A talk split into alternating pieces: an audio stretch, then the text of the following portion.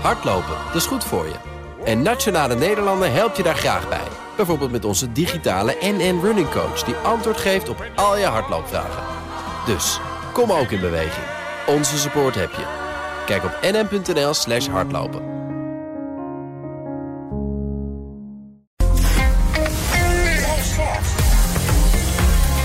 BNR Nieuwsradio. De wereld. Bernard Hammelburg. Welkom bij het beste binnenlands programma over het buitenland. Straks, wat vertellen de details van de verkiezingsuitslagen ons over Amerika? Dat bespreek ik met Paul Verhagen van het Den Haag Centrum voor Strategische Studies. Maar nu eerst, in het Egyptische Sharm el-Sheikh zijn zowat alle landen bijeen om te praten over de aanpak van de klimaatverandering. VN-chef Antonio Guterres zei dat het menens is.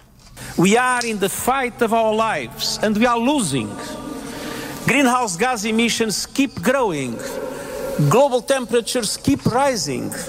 We are on a highway to climate hell with our foot still on the accelerator. Ik praat, over, praat erover met Frans Timmermans, eurocommissaris voor de Green Deal, eerste vicevoorzitter van de Europese Commissie en de hoofdonderhandelaar namens de EU op deze klimaattop. Dag meneer Timmermans. Dag meneer Hammelburg. Uh, deze bijeenkomst heet COP27. Dus de wereld komt voor de 27ste keer bijeen om over dezelfde problemen te praten. En al die tijd horen we apocalyptische vermaningen. Dat het 2 voor 12 is, zoals van Guterres. Um, en dan denk je, als het al zo'n groot probleem is... dan valt het toch niet uit te leggen dat je na 27 vergaderingen... hooguit een stukje bent opgeschoven.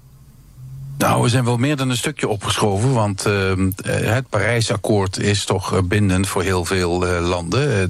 Waarbij we hebben afgesproken dat we zullen proberen de temperatuurstijging onder de 2 graden te houden. En in Glasgow hebben we nog eens afgesproken vorig jaar dat we streven naar maximaal anderhalve graad temperatuurstijging. En daarachter zit ook een heleboel aan uh, maatregelen. De Europese Green Deal bijvoorbeeld. Daar hebben de lidstaten van de Europese Unie zich verplicht, wettelijk verplicht, om hun uitstoot met minstens 55% te verminderen tot 2030. Dus er zit ook wel wat concrete maatregelen achter. Nog niet genoeg, daar heeft Guterres uh, gelijk in. En in sommige landen gaat de uitstoot ook nog flink omhoog. In de hele wereld in totaal gaat de uitstoot ook nog steeds omhoog. Die moet eigenlijk uh, snel omlaag. Uh, maar we maken ook vorderingen. En we maken ook vorderingen, dus het kan nog steeds.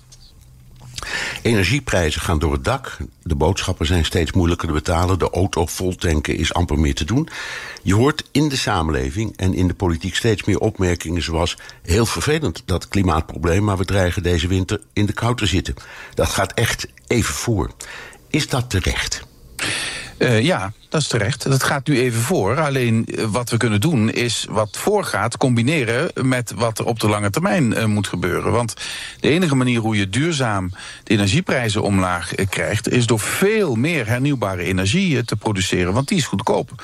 En gas wordt echt niet meer goedkoop. Um, uh, dus uh, de, in, investeren in de, in de energietransitie, hè, dus investeren in, in zonne-energie, investeren in windenergie, is ook investeren in lagere energierekeningen voor onze burgers. Investeren in het um, energiezuiniger maken van de woningen, in het sneller produceren van elektrische auto's, zodat die ook goedkoper worden en voor iedereen bereikbaar worden. Dat zijn ook investeringen in dingen bereikbaar maken voor mensen met een smallere beurs in deze moeilijke tijd. Dus je moet. Je kan het onmiddellijke crisis, kan je bestrijden daarvan, kan je combineren met het bestrijden van de langdurige crisis. Ja. Ik, ik heb voor de, voor de grap, ik zit in New York en ik heb voor de grap eens even op een kaartje gekeken hoeveel punten er zijn om auto's op, op te laden in dat grote Manhattan. Ik geloof zes. Dat, dat vertelt ook een verhaal. Ja. Uh, want, want bij ons gaat dat dan eerlijk gezegd heel goed. Maar ja, de wereld moet meedoen en zeker Amerika. Ja. ja, maar als je, als je ziet wat er in Amerika gebeurt... Hè, ik wil toch ook de positieve kant uh, belichten. Die auto-industrie in Amerika, van die grote uh, gasguzzlers noemen ze dat dan... van die grote auto's die heel veel energie uh, verbruiken... heel veel benzine verbruiken... uh, je ziet nu ook dat de Amerikaanse auto-industrie heel snel op uh, elektrische auto's overgaat. Hè. De favoriete auto van de rednecks is een Ford F150. Ja, de best verkochte auto ter wereld is dat. Precies. En, ja. en die leveren ze nu ook elektrisch. En die ja. is heel populair. Dus ja, er is ook wel een, een, een, casus op te bouwen om, mensen, om het voor mensen interessant te maken... om die onderdeel te zijn van die omschakeling. Want die elektrische F150 die trekt nog veel sneller op dan die met benzine. Dus ja, dat vinden rednecks leuk. Ja, uh, zo kun je dus Joe, ook... Joe Biden is er een rondje in gaan rijden. Dat was ook wel een mooie stunt. Ja. ja. ja. ja. Uh, even, even, dit is, dit is een, dem, ik zal maar zeggen, demagogische vraag, maar ik stel hem toch even. Hier in New York was het maandag 26 graden. Sommige mensen zeggen dat is klimaatveranderingen, verandering. Anderen zeggen nee, dat is een cyclisch verschijnsel. Uh, hoe groot is het klimaatprobleem volgens u op dit moment als je naar dit soort dingen kijkt? en meent dat dat een signaal is van klimaatverandering. Nou ja, ik, ik vind toch heel belangrijk dat we naar de wetenschap uh, luisteren en wetenschappers serieus nemen. Deze tijd, en in Amerika zie je dat ook, in deze tijd is het negeren van feiten, negeren van wetenschap een soort sport geworden. Daar moeten we vanaf. En de wetenschap is eenduidig. Uh, de temperatuurstijging is het gevolg van menselijk handelen. En die temperatuurstijging die is uit uh, controle aan het raken. In, in, in, Europa is de temperatuurstijging nog hoger dan elders. Dat is leuk als je, hè, zoals nu ook in november 17 graden hebt. Maar het is veel minder leuk als je in de zomer 50 graden hebt... en alle oogsten mislukken. Want, want het een gaat dan niet zonder het ander. Dus we moeten ons rekenschap van geven... dat we met die hogere temperaturen moeten leren leven. Dat dat aanpassing zal en dat die aanpassing niet plezierig zal zijn. Ja, nee, maar ik, ik, ik, ik vraag het omdat u zegt heel terecht... de, doelstellingen zoals vastgelegd zijn anderhalf of twee procent. Dat is gemeten vanaf uh, zeg maar het begin van de industriële revolutie. Precies, dus ergens ja. het eind van de 19e eeuw. En als je dan ziet ja, dat het hier in, in, in New York vorig jaar sneeuwde... en nu 26 graden werd... Ja, ja. dat is net even meer dan anderhalf of twee graden. Ja, maar, dus, maar, maar, maar het, is, het is de combinatie ook met... Uh, een uh, temperatuurstijging die nu gemiddeld 1,2 graden is. Hè. Dus dat is wat we, uh, hoe we al omhoog zijn gegaan. Um, en dan natuurlijk met weer patronen die onvoorspelbaarder zijn. Dus het kan uh, ook ineens in oktober heel erg gaan vriezen. Um, ja. En nu zien we in november hele hoge temperaturen. Dus het weer wordt uh, uh, onvoorspelbaarder. En uh, dat is natuurlijk ook... He, mensen die zeggen een moesson die duurde vroeger drie maanden... Die, of twee maanden, die duurt nu zes maanden. hurricane season, zei de, de premier van Barbados, Miyamoto, tegen mij... dat was een aantal maanden. Dat dreigt nu negen maanden te zijn en straks al twaalf maanden. Dus dat soort, dat soort weerpatronen vergen van ons enorm aanpassingsvermogen... En dat kost weer enorm veel geld. Ja, en het kost, het kost ook uh, een hoop, uh, ik zal maar zeggen, um, energie, denk ik. Um, no pun intended, om dat door mensen zoals u aan de man te brengen. Ja. En dan, dan er is er iets wat mij voortdurend op, opvalt. Ik, bij Guterres ook, wat we aan het begin van de uitzending hoorden. Het zijn allemaal doemboodschappen. Ja. Um, en en daaraan verbonden zit schuld. Dus als Guterres dat zegt, dan denk ik, ja, ik, ik krijg de schuld van die man dat het allemaal mis is. En de politiek krijgt de schuld en de wereld krijgt de schuld.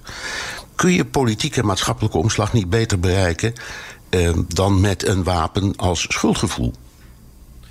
Ja, nou ja, je zal mij ook niet uh, in dezelfde termen horen praten als uh, Guterres. Uh, ik, ik vind dat je de plicht hebt, als je weet wat de feiten zijn om mensen er ook voor te waarschuwen. Maar ook het internationale klimaatpanel zegt... de situatie is heel ernstig, maar we kunnen nog uh, eruit komen. Het is nog mogelijk om het op te lossen als we nu handelen. En dat is eigenlijk het perspectief dat ik graag op tafel wil leggen. Het is heel ernstig, maar we kunnen het nog oplossen... en laten we de tijd niet uh, verspelen door heel somber in een hoekje te gaan zitten... want dan wordt het alleen maar moeilijker en alleen maar duurder. Kijk, waar ik, waar ik zo langzamerhand een beetje bezorgd over raak... is dat mensen in een soort van ja, wanhoop terechtkomen. Zo, oh, het is zo erg, het is toch al verloren. Ja, laten we nog maar even ervan genieten zolang het duurt... maar we kunnen er niks meer aan doen. Dat zou echt absolute tragedie zijn als we in die houding zouden schieten. Want het kan nog, we kunnen het nog rechttrekken. En ja. ik vind, ja, ik ben zelf inmiddels grootvader... ik vind dat ook mijn plicht ten opzichte van mijn kleinkinderen... dat ik er nu alles aan doe, zodat zij nog in een leefbare wereld uh, kunnen ja. leven. Nou, ik, ik, ben ook grootvader en ik denk altijd... Um, Het gaat niet alleen om CO2, want dat is een ingewikkeld, moeilijk te Mhm. begrijpen ding. Maar ook gewoon, ik, ik wil ook graag dat die kinderen geen astma krijgen. En dat soort Ja, eh, verschijnselen. precies. Hangt allemaal. Natuurlijk, ik begrijp het wel.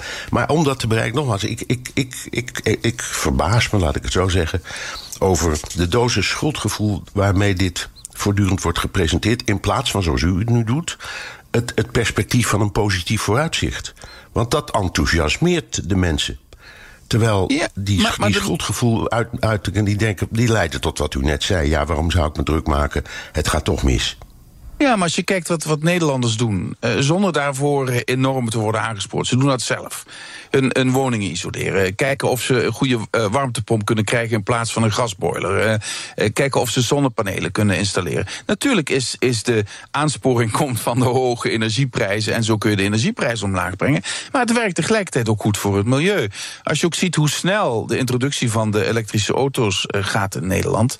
Ja, mensen, mensen zien het voordeel ervan. En zien ook dat ze daarmee een positieve bijdrage aan de beter klimaat eh, leveren. Dus ja, ik vind dat voor mezelf ook. En, en je ziet in bedrijfsleven ook. Men pikt het steeds meer op. Hey, het is goed voor ons.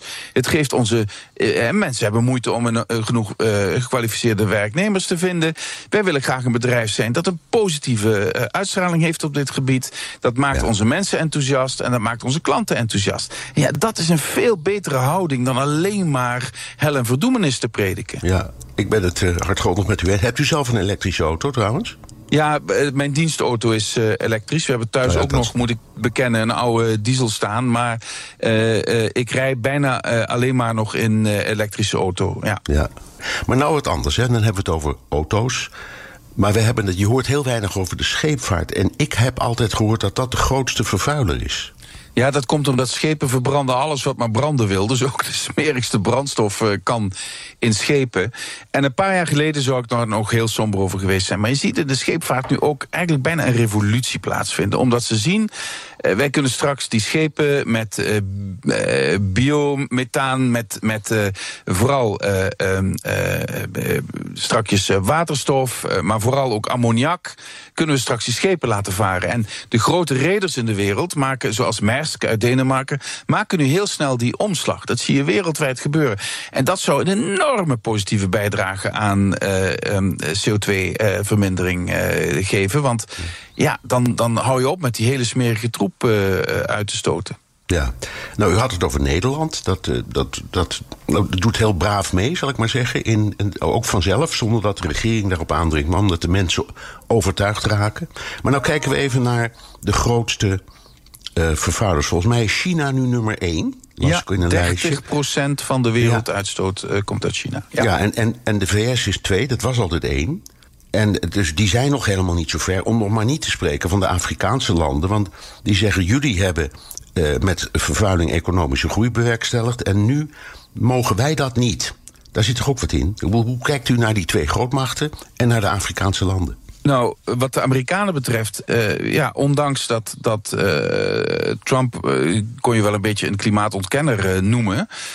Ja, het bedrijfsleven in de Verenigde Staten, maar ook de staten en de steden, eh, maken wel al heel veel jaren eh, de juiste keuze en gaan in de juiste richting. En dat heeft ook tot de vermindering van de uitstoot eh, geleid. Ja. En nou, nou met de Inflation Reduction Act gaan ze zoveel investeren in die richting dat ik verwacht dat die reductie gelijke tred zal houden met wat we in, in Europa doen.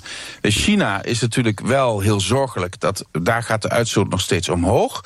En ze hebben natuurlijk in de afgelopen tijd door COVID, maar ook door economische problemen en door heel veel droogte, hebben ze het heel moeilijk economisch. Dus ze durven niet aan te geven wanneer ze stoppen met eh, toeneming van die uitstoot. Maar tegelijkertijd is China meer dan wie dan ook aan het investeren in hernieuwbare energie. Nergens worden meer zonnepanelen neergezet, meer windmolens gebouwd eh, als in China. Eh, en dus over een aantal jaren zal het daar ook gaan veranderen. Wat wij nu moeten doen is in die internationale onderhandelingen de Chinezen dwingen tot een duidelijk standpunt over wanneer ze nou eh, het maximale uitstoot gaan bereiken binnen een aantal jaren. En dan naar reductie toe gaan werken. Dus dat is onze taak om dat met ze uit te onderhandelen. Nou, als u dan eh, die derde groep landen die u noemt, de Afrikaanse landen. Ja, Afrika is verantwoordelijk voor nog geen 4 procent. van de totale uitstoot in de wereld. En ik, ben, ik ga niet naar Afrika en zeg eh, tegen ze: ja, eh, omdat wij er zo'n troep van hebben gemaakt, mogen jullie nu niet ontwikkelen. Ik ga alleen naar Afrika en ik zeg. Als je nou die ontwikkeling wil en we zullen jullie daarbij moeten ondersteunen. Gewoon uit puur Europees eigenbelang. Kunnen we dan afspraken maken dat je voor die energiekeuze hernieuwbare energie voorrang geeft? We zeggen niet tegen je, je mag je gassector niet uh, ontwikkelen. Maar maak een verstandige keuze. Hernieuwbare energie is goedkoper. Uh, die investeringen leveren sneller resultaten op. Bovendien, je hebt heel veel zon en vaak ook heel veel wind. Maak daar gebruik van. En zij zijn dan, 600 miljoen Afrikanen hebben op dit moment geen toegang tot energie, geen toegang tot elektriciteit. Voor een menselijke ontwikkeling zou het een enorme plus zijn als die overal, ook in de kleinste dorpen, zonnepanelen, windmolens zouden hebben, zodat zij ook eh, onderdeel van die ontwikkeling eh, kunnen zijn. En ja, eh, ik, ik had laatst een gesprek met de president van, van Senegal, uh, Macky Sall, en die zei: Je moet wel je realiseren, de gemiddelde leeftijd in mijn land is 19. En dat zijn allemaal jonge mensen die willen ook graag ontwikkeling. Die willen ook graag leven zoals jullie leven. Die zien op hun, op, als ze televisie zien of op hun telefoontje, zien ze hoe jullie leven. En als ik ze dat op, op termijn niet kan bieden, ja, dan heb je kans dat ze bij jullie komen halen. Dus als je het al niet doet om op morele gronden om Afrika te helpen, doe het dan voor jezelf. Want eh, die migratiestromen gaan jullie niet helpen en gaan ook mij niet helpen. Dus ja, ik vind, ik vind dan heb je een win-win situatie als je die landen helpt, zo snel mogelijk ook die industriële ontwikkeling op duurzame basis uh, geschoeid door te maken. Dat is goed voor ons en dat is goed voor hen. Dit is BNR De Wereld. Mijn gast is Frans Timmermans, eurocommissaris voor de Green Deal... eerste vicevoorzitter van de Europese Commissie... en hoofdonderhandelaar namens de EU op deze klimaattop. Oké, okay, we, de As of this evening, stabilization blackouts continue in Kiev and six regions. More than four and a half million consumers are without electricity. It's really difficult. No matter what the terrorists want, no matter what they try to achieve, we must endure this winter and be even stronger in the spring than we are now. Ja. Zelensky die zegt uh, klimaatverandering mag dan volgens velen het grootste probleem van dit moment zijn. Onze aandacht gaat op dit moment vooral uit naar Oekraïne. Dat ze met hand en tand verdedigt tegen de Russen. En natuurlijk is er een verband tussen deze oorlog en de wereldenergiesituatie. Hoe ziet u dat? Nou, het is duidelijk dat wij te maken hebben met die eh, hele, hele hoge energieprijzen in Europa vanwege uh, Poetins uh, acties. Hij heeft van energie een wapen gemaakt. En hij hoopt dat die hoge energieprijzen ons verzwakken, ons verdelen. En dat we dan toegang geven aan zijn eisen. Dat mag natuurlijk nooit gebeuren. Um, en daarom, nee, maar er staat, er staat, er staat nog tegen, hebt u gelijk in. Hij, ja. Vanuit dat perspectief is hij misschien ook wel een winnaar tot op zekere hoogte. Maar aan de andere kant, wij, wij helpen Oekraïne enorm. Daar gaat enorm veel geld naartoe. Daar gaan wapens naartoe. Dat kost allemaal een vermogen. En dat gaat ook ten koste van wat wij zelf kunnen doen, bijvoorbeeld in onze eigen energietransitie. En ook het maatschappelijk draagvlak dat daarvoor waarschijnlijk minder wordt. Um, dus ja, dat hele complexe gedoe van het vervangen van uh, fossiele energie die uit Rusland kwam door iets anders. En het kostenplaatje bij elkaar opgeteld. Ik kan me voorstellen dat zowel de maatschappij als ook de politiek op een bepaald moment denkt: jongens, um, dit, kan zo niet. We kunnen daar niet mee doorgaan. Dit is niet, niet sustainable, zo gezegd, om die vulp maar vol te houden. Maar we moeten ons ook wel realiseren dat als uh, Poetin hier uh, als overwinnaar uit zou komen, dan stopt hij niet bij Oekraïne. En zijn idee is een wereld die door autocraten wordt gedomineerd, een Europa dat door hem wordt eh, gedomineerd. Dus voor ons staat veel meer op het spel dan alleen maar eh, de vrijheid van Oekraïne. Onze eigen manier van leven, onze maatschappelijke ordening, onze vrijheden staan op het spel. Dus dat is toch wel de eerste prioriteit ervoor te zorgen dat Poetin geen succes heeft in Oekraïne. Ik denk ook dat dat, als we volhouden de komende maanden, als we ervoor zorgen dat Oekraïne overeind blijft. Uh, zowel militair als ook uh, bestuurlijk en politiek. Dan, kijk, die oorlog verloopt helemaal niet goed voor Poetin. militair is hij eigenlijk al gestopt. Hij probeert alleen nog maar te verdedigen wat hij heeft. En hij probeert Oekraïne te slopen vanuit de lucht, zodat Oekraïners in de kou gaan zitten en dan op hun knieën gaan voor Maar dan onderschat hij dat volk enorm. Dat zullen ze nooit doen. En wij moeten ervoor zorgen dat we niet verdeeld raken in Europa. We moeten ervoor zorgen dat we laten zien dat wat hij ook doet, wij houden vol totdat hij stopt. En daar, dat doen we onder andere door de regie, kan je toch wel zeggen, die Amerika heeft genomen, met, uh, met uh, heel actief. Nou zei Kevin McCarthy, de, de nieuwe speaker uh, van het Huis van Afgevaardigden, dat hij het mes wil zetten in die Amerikaanse steun. Dat wordt een klap voor Oekraïne, maar ook van Europa. Hoe ziet u dat? Nou, ik, ik zie dat, dat risico. Natuurlijk, uh, na de midterms uh, zullen we moeten kijken welke kant het op gaat. Maar uh, de administratie is hier leidend. en de administratie blijft onverkort achter Oekraïne staan. ik denk ook dat president Biden in staat moet worden geacht om het congres daarachter te krijgen. Ik denk ook dat we toch ons moeten realiseren hoe belangrijk dit ook voor de Verenigde Staten is. En misschien dat er ook een, een deel, uh, ja, zoals u weet, verkiezingscampagnes uh, gezegd is dat, dat die soep die zal waarschijnlijk niet uh, zo heet worden opgediend. Maar, maar um, wat Europa betreft is het zo dat aan de militaire kant de Amerikanen ongelooflijk belangrijk zijn. Maar aan de, aan de uh, zeg maar financiële kant, uh, de Europese Unie, uh, ja, toch de helft levert van het geld dat Oekraïne nodig heeft om zeg maar door de winter te komen en de komende jaren te overleven. Dus wij doen wel ons deel daarin. Um, en ik denk dat, dat de transatlantische band is op dit moment sterker dan ik hem een hele lange tijd heb gezien. En ik denk niet dat nog aan de Europese kant, nog aan de Amerikaanse kant iemand dat uh, in de waagschaal uh, wil stellen. En het besef uh, wat er op het spel staat, is toch wel heel breed ook gedeeld met de Verenigde ja, Staten. Dat, ook dat aan de Republikeinse kant. Ja, maar je kunt ook zien dat de, de, er is geen fractiediscipline in, gelukkig misschien, in Amerika. Dus als je kijkt naar individuele leden van het huis, dan zie je dat. De, de Republikeinen en Democraten, wat dit punt betreft, nog steeds een meerderheid hebben. Om, ja, dat denk ik ook. En bovendien, eh, als de uitslagen zo zijn zoals ze nu lijken... Eh, dan is het geen sprake van een enorm grote, groot overwicht van de Republikeinen in, in het huis. En uh, ja, uh, meneer McCarthy heeft ook een aantal uh, ingewikkelde kostgangers in zijn club... waarvan hij niet zeker kan zijn dat die ook altijd aan zijn kant zullen staan. Dus ik, ik hoop nog steeds dat, dat met verstandig beleid en met goed uitleggen... er een meerderheid te vinden is. En ja, het lijkt me zo evident in het belang van de Verenigde Staten... dat, dat ik denk dat dat wel moet lukken. Ja, nog even Eén korte vraag. U gaat nog naar de klimaattop, hè? want ja. dat, het, het, belangrijkste moment van de grote onderhandelingen met de kopstukken, die moet nog beginnen. Ja. Heel kort, waar zet u op in? Ik wil een bruggenbouwer zijn. Ik wil voorkomen dat er een uh, permanent conflict ontstaat tussen de uh, rijke wereld en de minder rijke wereld. Op het punt van wie gaat ons helpen om ons aan te passen? Wie gaat ons helpen om ervoor te zorgen dat we niet worden weggespoeld als eiland? Of dat we niet aan de droogte ten onder gaan in bepaalde Afrikaanse landen? En ik denk dat de Europese Unie daar een rol in kan spelen. Uh, om enerzijds te laten zien dat het ons ernst is met die landen te steunen. En anderzijds ook de uh, rijke landen ervan te overtuigen om meer over de brug te komen met geld uh, voor de landen die het diepst in de problemen zitten. en als we het niet doen uit altruïstische overwegingen, laten zien waarom het in ons eigen belang is om dat te doen. we hebben geloofwaardigheid als Europese Unie omdat wij van die 100 miljard die beloofd zijn in dollars, leveren wij ongeveer 27 miljard. Dat is toch echt een, een flink aandeel uh, waarbij we, waarmee we ons kunnen laten zien. We moeten nu ervoor zorgen dat de Britten en Amerikanen en de Australiërs en de Canadezen en al die andere rijke landen uh, en de Japanners en, en de Saudis, uh, noem ze maar op, dat die ook fatsoenlijk over de brug komen. Dan denk ik kan de kop ook op een positieve noot eindigen. Dank. Frans Timmermans, eurocommissaris voor de Green Deal, eerste vicevoorzitter van de Europese Commissie en hoofdonderhandelaar namens de EU op deze klimaattop.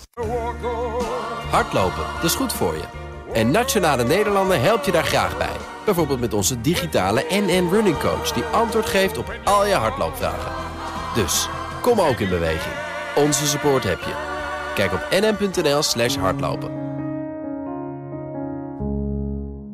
Business Booster. Hey ondernemer, KPN heeft nu Business Boosters. Deals die jouw bedrijf echt vooruit helpen. Zoals nu, zakelijk tv en internet, inclusief narrowcasting... de eerste 9 maanden voor maar 30 euro per maand. Beleef het EK samen met je klanten in de hoogste kwaliteit. Kijk op kpn.com slash businessbooster. Business Booster. BNR Nieuwsradio. De wereld. Bernard Hammelburg. Joe Biden en Donald Trump reageerden beide positief op de uitslag van de midterms, de parlementsverkiezingen in Amerika. Maar een red wave blijft uit. Ik praat erover met Paul Verhagen, Amerika-deskundige van het Den Haag Centrum voor Strategische Studies. Maar voor het laatste nieuws gaan we uiteraard eerst even naar onze eigen correspondent Jan Posma in Washington. Jan, wat is de laatste stand van zaken? Waar wordt nog geteld? Nou, uh, toch maar even beginnen bij het Huis van Afgevaardigden. Daar staat nog heel wat open. Maar daarvan weten we natuurlijk dat de Republikeinen waarschijnlijk een kleine meerderheid krijgen daar. Daar is niet veel veranderd. Uh, de Senaat ja, dan komen we uit bij Arizona en Nevada. Allebei too close to call. En natuurlijk Georgia. Daar krijgen we op 6 december een tweede ronde. Dus nog een keer verkiezingen daar. Omdat beide kandidaten niet meer dan 50% haalden. Dus het duurt nog wel een maand voordat we die staat weten. En het voelt een beetje als twee jaar geleden. Uh, want we komen uiteindelijk weer toch uiteindelijk uit. Allemaal bij Georgia dus. Ja, President Biden reageerde voor het eerst op de tussenstand. Die, die spinde het nog net niet naar een overwinning. Ja, hij uh, erkende wel dat de Democraten uh, nou, waarschijnlijk de meerderheid in het huis gaan verliezen. Maar het was toch vooral uh, een soort opluchting. Hij was vooral tevreden dat het verlies mee lijkt te vallen. While the press and the pundits are predicting a giant red wave, it didn't happen. And I know you were somewhat miffed by my my obsessive optimism, but I felt good during the whole process. I thought we were going to do fine. While any seat lost is painful, some good Democrats didn't win the last night. Democrats had a strong night. Ja, en uh, daarna benadrukt hij nog dat het, uh, dit de positiefste cijfers waren voor een uh, zittende president. Ik geloof in 40 jaar, zei hij. Ik kwam zelf tot 20 jaar. maar goed, het is positief. En hij zegt een beetje eigenlijk: I told you so. maar uiteindelijk, of die, dat dat verlies in het huis nou groot of klein is, de realiteit is dat hij die meerderheid kwijt is. En, en dat betekent wel een nieuwe politieke realiteit. Hij heeft Republikeinen straks meer dan ooit nodig om dingen voor elkaar te krijgen. En daarom deed hij ook een handreiking. Hij zei ook met ze samen te willen werken. Regardless of what the final tally in these elections show, and there's still some counting going on, I'm prepared to work with my Republican colleagues. The American people have made clear, I think, that they expect Republicans to be prepared to work with me as well. Ja, uh, maar hij zegt het uh, dan al, uh, Bernard. dan moeten Republikeinen dat wel willen. En daar zijn nog niet echt aanwijzingen voor.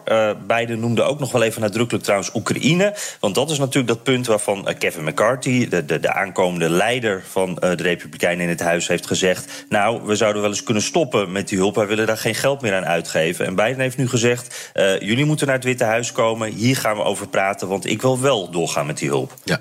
Biden maakt het uh, verhaal zo positief mogelijk, doet Trump ook.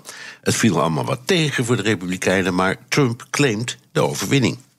Ja, hij, hij had een, een, berichtje op zijn eigen social media platform, hè, Truth Social. Uh, daarin zegt hij dat de uitslag inderdaad wel een beetje teleurstellend is voor Republikeinen, maar dat het toch voor hem een erg grote overwinning is. Nou, hij, hij geeft dan niet helemaal uh, de uitleg daarbij waarom het dan toch voor uh, Trump groot is, die overwinning. maar ik denk dat dit ook wel een beetje verdediging is, want ja, het is een beetje een gekke situatie. De Democraten zijn blij met een waarschijnlijk klein verlies.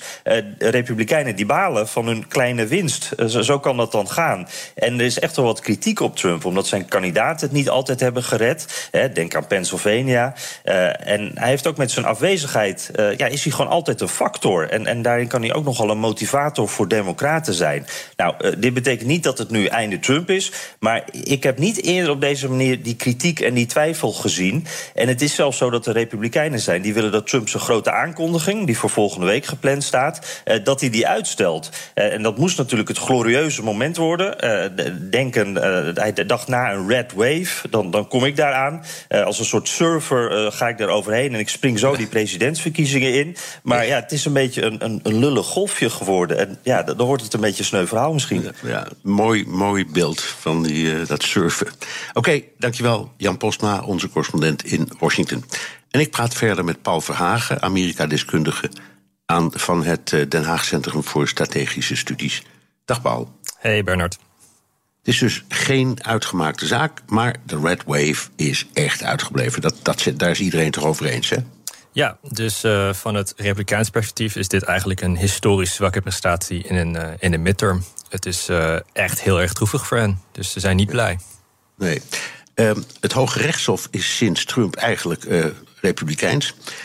Voelen de Republikeinen misschien dat ze dan, hoewel ze uh, uh, niet zo geweldig hebben gewonnen, toch eigenlijk wel uh, hebben gewonnen en, en, en niet een oppositiepartij zijn? Ja, dus dit is een interessante vraag. Want historisch gezien verwacht je dat de oppositiepartijen midterms winnen. En dat is meestal omdat een referendum is over de zittende president. En dan ben je ongelukkig. Uh, en dan, dan ga je eigenlijk stemmen tegen de zittende uh, overheidspartij. Maar in dit geval is dat een beetje de vraag. Want het Supreme Court is eigenlijk gewoon republikeins. En is wat dat betreft gewoon de agenda van de Republikeinse partij, namelijk abortus afschaffen, gaan lopen doorvoeren. Dus het is heel lastig om dan te zeggen dat je echt een oppositiepartij bent als een van de meest fundamentele rechten in de VS van je wordt afgenomen. Uh, en dat heeft een heel animerend effect gehad, met name op vrouwen, op democraten, progressieven en op jongere kiezers. Dus die claim van, oh, het is allemaal slecht vanwege de democraten. Dat, dat was een heel vreemde claim om te maken als het Hooggerechtshof inderdaad dat abortusrecht afschaft. Ja, maar goed, mensen denken daar misschien niet aan als ze in het stemhokje zijn. Hè? Want nee, dit, dit, nee, dat dit, klopt. dit vereist wel enige. Nou ja, de, de kennis heeft iedereen. Iedereen weet wat Hooggerechtshof is. Maar die, die combinatie zo maken. Ik denk als ik in het stemhok sta, dan denk ik daar niet meteen aan. Nee, dat klopt. Maar wat, wat wel zo is natuurlijk... is dat historisch worden midterms door de oppositiepartij gewonnen... met ongeveer 24 zetels gemiddeld. En er zijn ja. twee uitzonderingen op. Dat is 2002 onder George W. Bush, dat is net na 11 september. En 1934 onder FDR tijdens de Grote Depressie. Dus je hebt dat soort grote aan historische gebeurtenissen nodig... om een midterm te kunnen winnen als de zittende partij. En blijkbaar is de combinatie van democratische ondermijning en abortusrecht afschaffen in de VS iets wat een vergelijkbare grootte van effect teweeg kan brengen.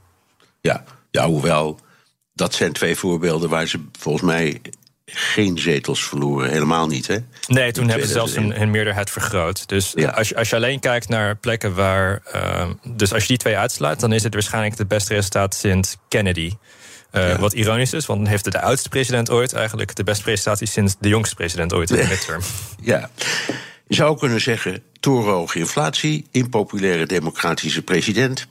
De Republikeinen hadden er niet beter voor kunnen staan. Ligt het uitblijven van grote winst dan alleen aan die externe factoren, aan de economie?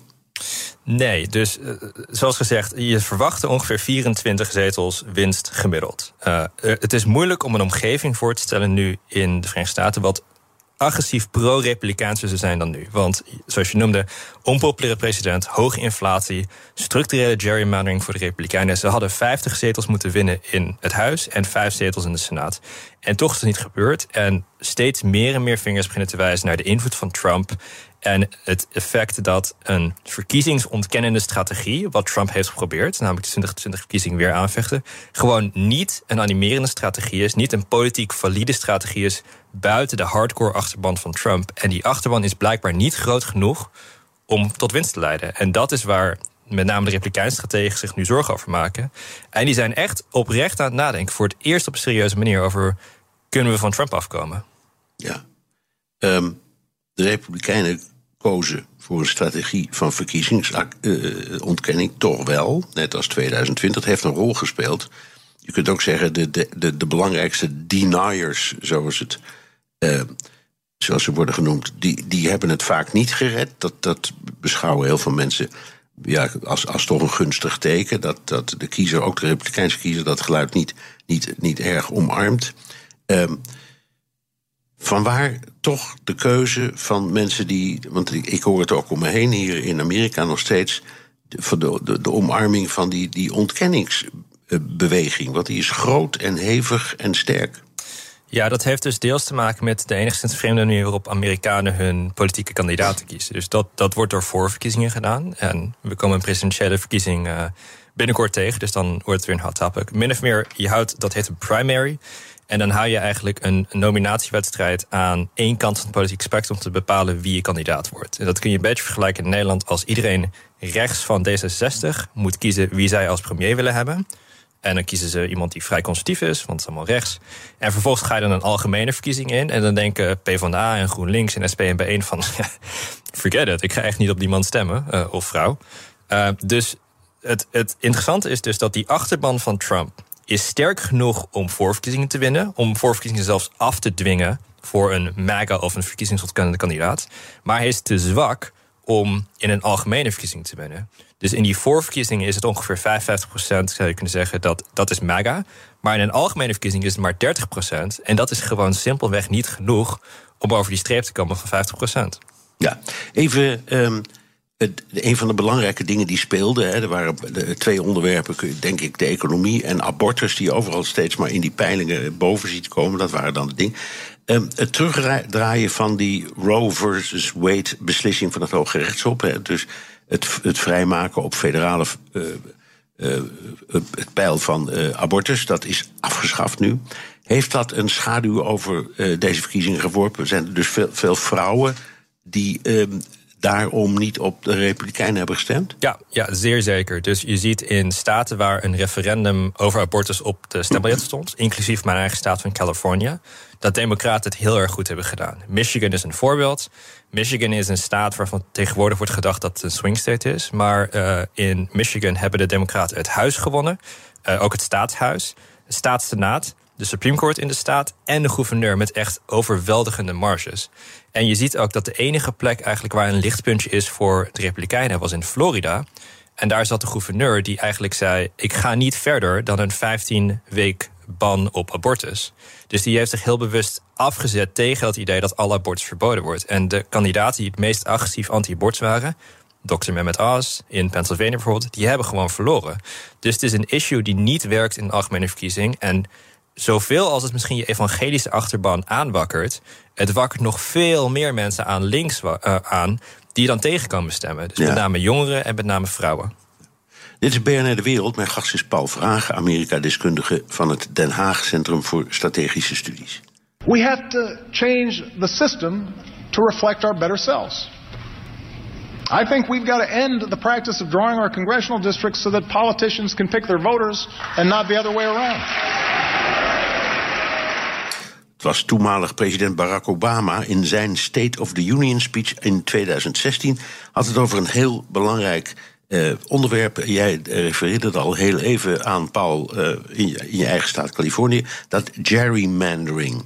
Leg dat nou eens eh, nog eens even uit. Hè, want het gaat om het verleggen van de grenzen van kiesdistricten. Waardoor uh, bepaalde groepen nou net aan de ene of net aan de andere kant vallen. Maar leg even uit hoe, het is, hoe, hoe dit werkt. Ja, oké. dus de Verenigde Staten heeft een systeem waar je dus districten, uh, op districten stemt. En dat min of meer binnen je district is het 50% plus 1. En dat wordt dan je afgevaardigde. Het is heel relevant hoe je dat district tekent. Uh, je kunt namelijk op verschillende manieren dat hele systeem manipuleren. Dus we weten dat bijvoorbeeld steden vaak democratisch zijn en dat meer uh, plattelandse delen republikeins zijn. Dus als ik een republikeinse stratege ben, teken ik gewoon een district om een stad heen en dat district verlies ik met 90, 80 procent. Dat betekent dat relatief alle districten daaromheen minder progressieve stemmers hebben, dus dat ik een grotere kans heb om die districten te winnen. Uh, dit is een strategie die vaak wordt gebruikt, met name aan de republikeinse kant. En sterker nog, de Republikeinse congressionele delegatie is super afhankelijk van deze strategie. Voor de Republikeinen komt meer dan 60% van hun zetels komen uit heel agressief gegerrymanderde districten. Terwijl voor de Democraten dat een stuk minder is. Dus het feit dat de, de Republikeinen het huis niet verliezen dit jaar, komt voor een groot deel uit die gerrymander. En die gerrymander wordt breed gezien als een ondemocratische, met een kleine d, praktijk, omdat het de manier is eigenlijk voor politici om hun kiezers te kiezen en niet er aan de andere kant op. Nee, nee, nee. ik weet het. Ik, ik, ik zit hier in New York en in de stad is. Uh, nou, van links naar rechts en van boven naar onder toch redelijk democratisch. Ja. Maar buiten de stad, daar heeft zich ook zo'n soort strijd afgespeeld in, in upstate New York. Ja. Precies. En uh, wat een aantijging was tegen de Democraten, die veel strategen maakten, was dat uh, democraten zeggen eigenlijk normatief... we zouden niet moeten gerrymanderen. En dat klopt. Het is een ondemocratisch principe, again met die kleine d. Maar het argument was, zolang de republikeinen dit blijven doen... waarom bind je dan eigenlijk één hand achter je rug... om niet zelf ook te lopen gerrymanderen? Dat ga je dus zelf ook doen. Precies, dat hebben ze geprobeerd in New York... en toen is daar een rechtszaak aangespannen door een conservatieve biljonair... En die heeft dan toen gezorgd dat die map uh, eigenlijk onrechtmatig werd verklaard. En uh, toen is een, uh, via de rechter is een nieuwe map in New York uh, terechtgekomen... die veel vriendelijker was voor de, de ja. Republikeinen. Ja, maar er zijn toch een paar overstekers geweest. Was, ik dacht, het was niet voor niks dat ehm, Joe Biden... een van zijn laatste campagnespeeches kwam houden in New York. Ik dacht eerst, waarom New York? Die heb je al in je zak, bij wijze van spreken. Ja. Dat ging hierom, hè? Nou ja, ze maakt zich ook zorgen over, over de gouverneur in, uh, in New York, Kathy Hochul heet ja, volgens mij. Ja, ja, ja. ja um, maar, maar die heeft goed gewonnen. Die heeft goed gewonnen, dus de peilingen zaten ernaast. Uh, ik ben trouwens zelf ook dit jaar gegerrymanderd. Dus ik, uh, ik Waar? woonde... Quote, in, in, in, Californië? Ja, ik woonde in een van de weinige districten die nog een echte race had. Die was plus vier in Republikeinse leaning. Dus dat is gewoon echt een, een battleground. Uh, tegenwoordig quote, quote, woon ik in een district met plus 30 democratisch. Dus het maakt eigenlijk geen klap meer uit of ik kom stemmen. Ik heb het wel gedaan, maar dit is een frustratie die uh, veel Amerikanen echt gewoon voelen.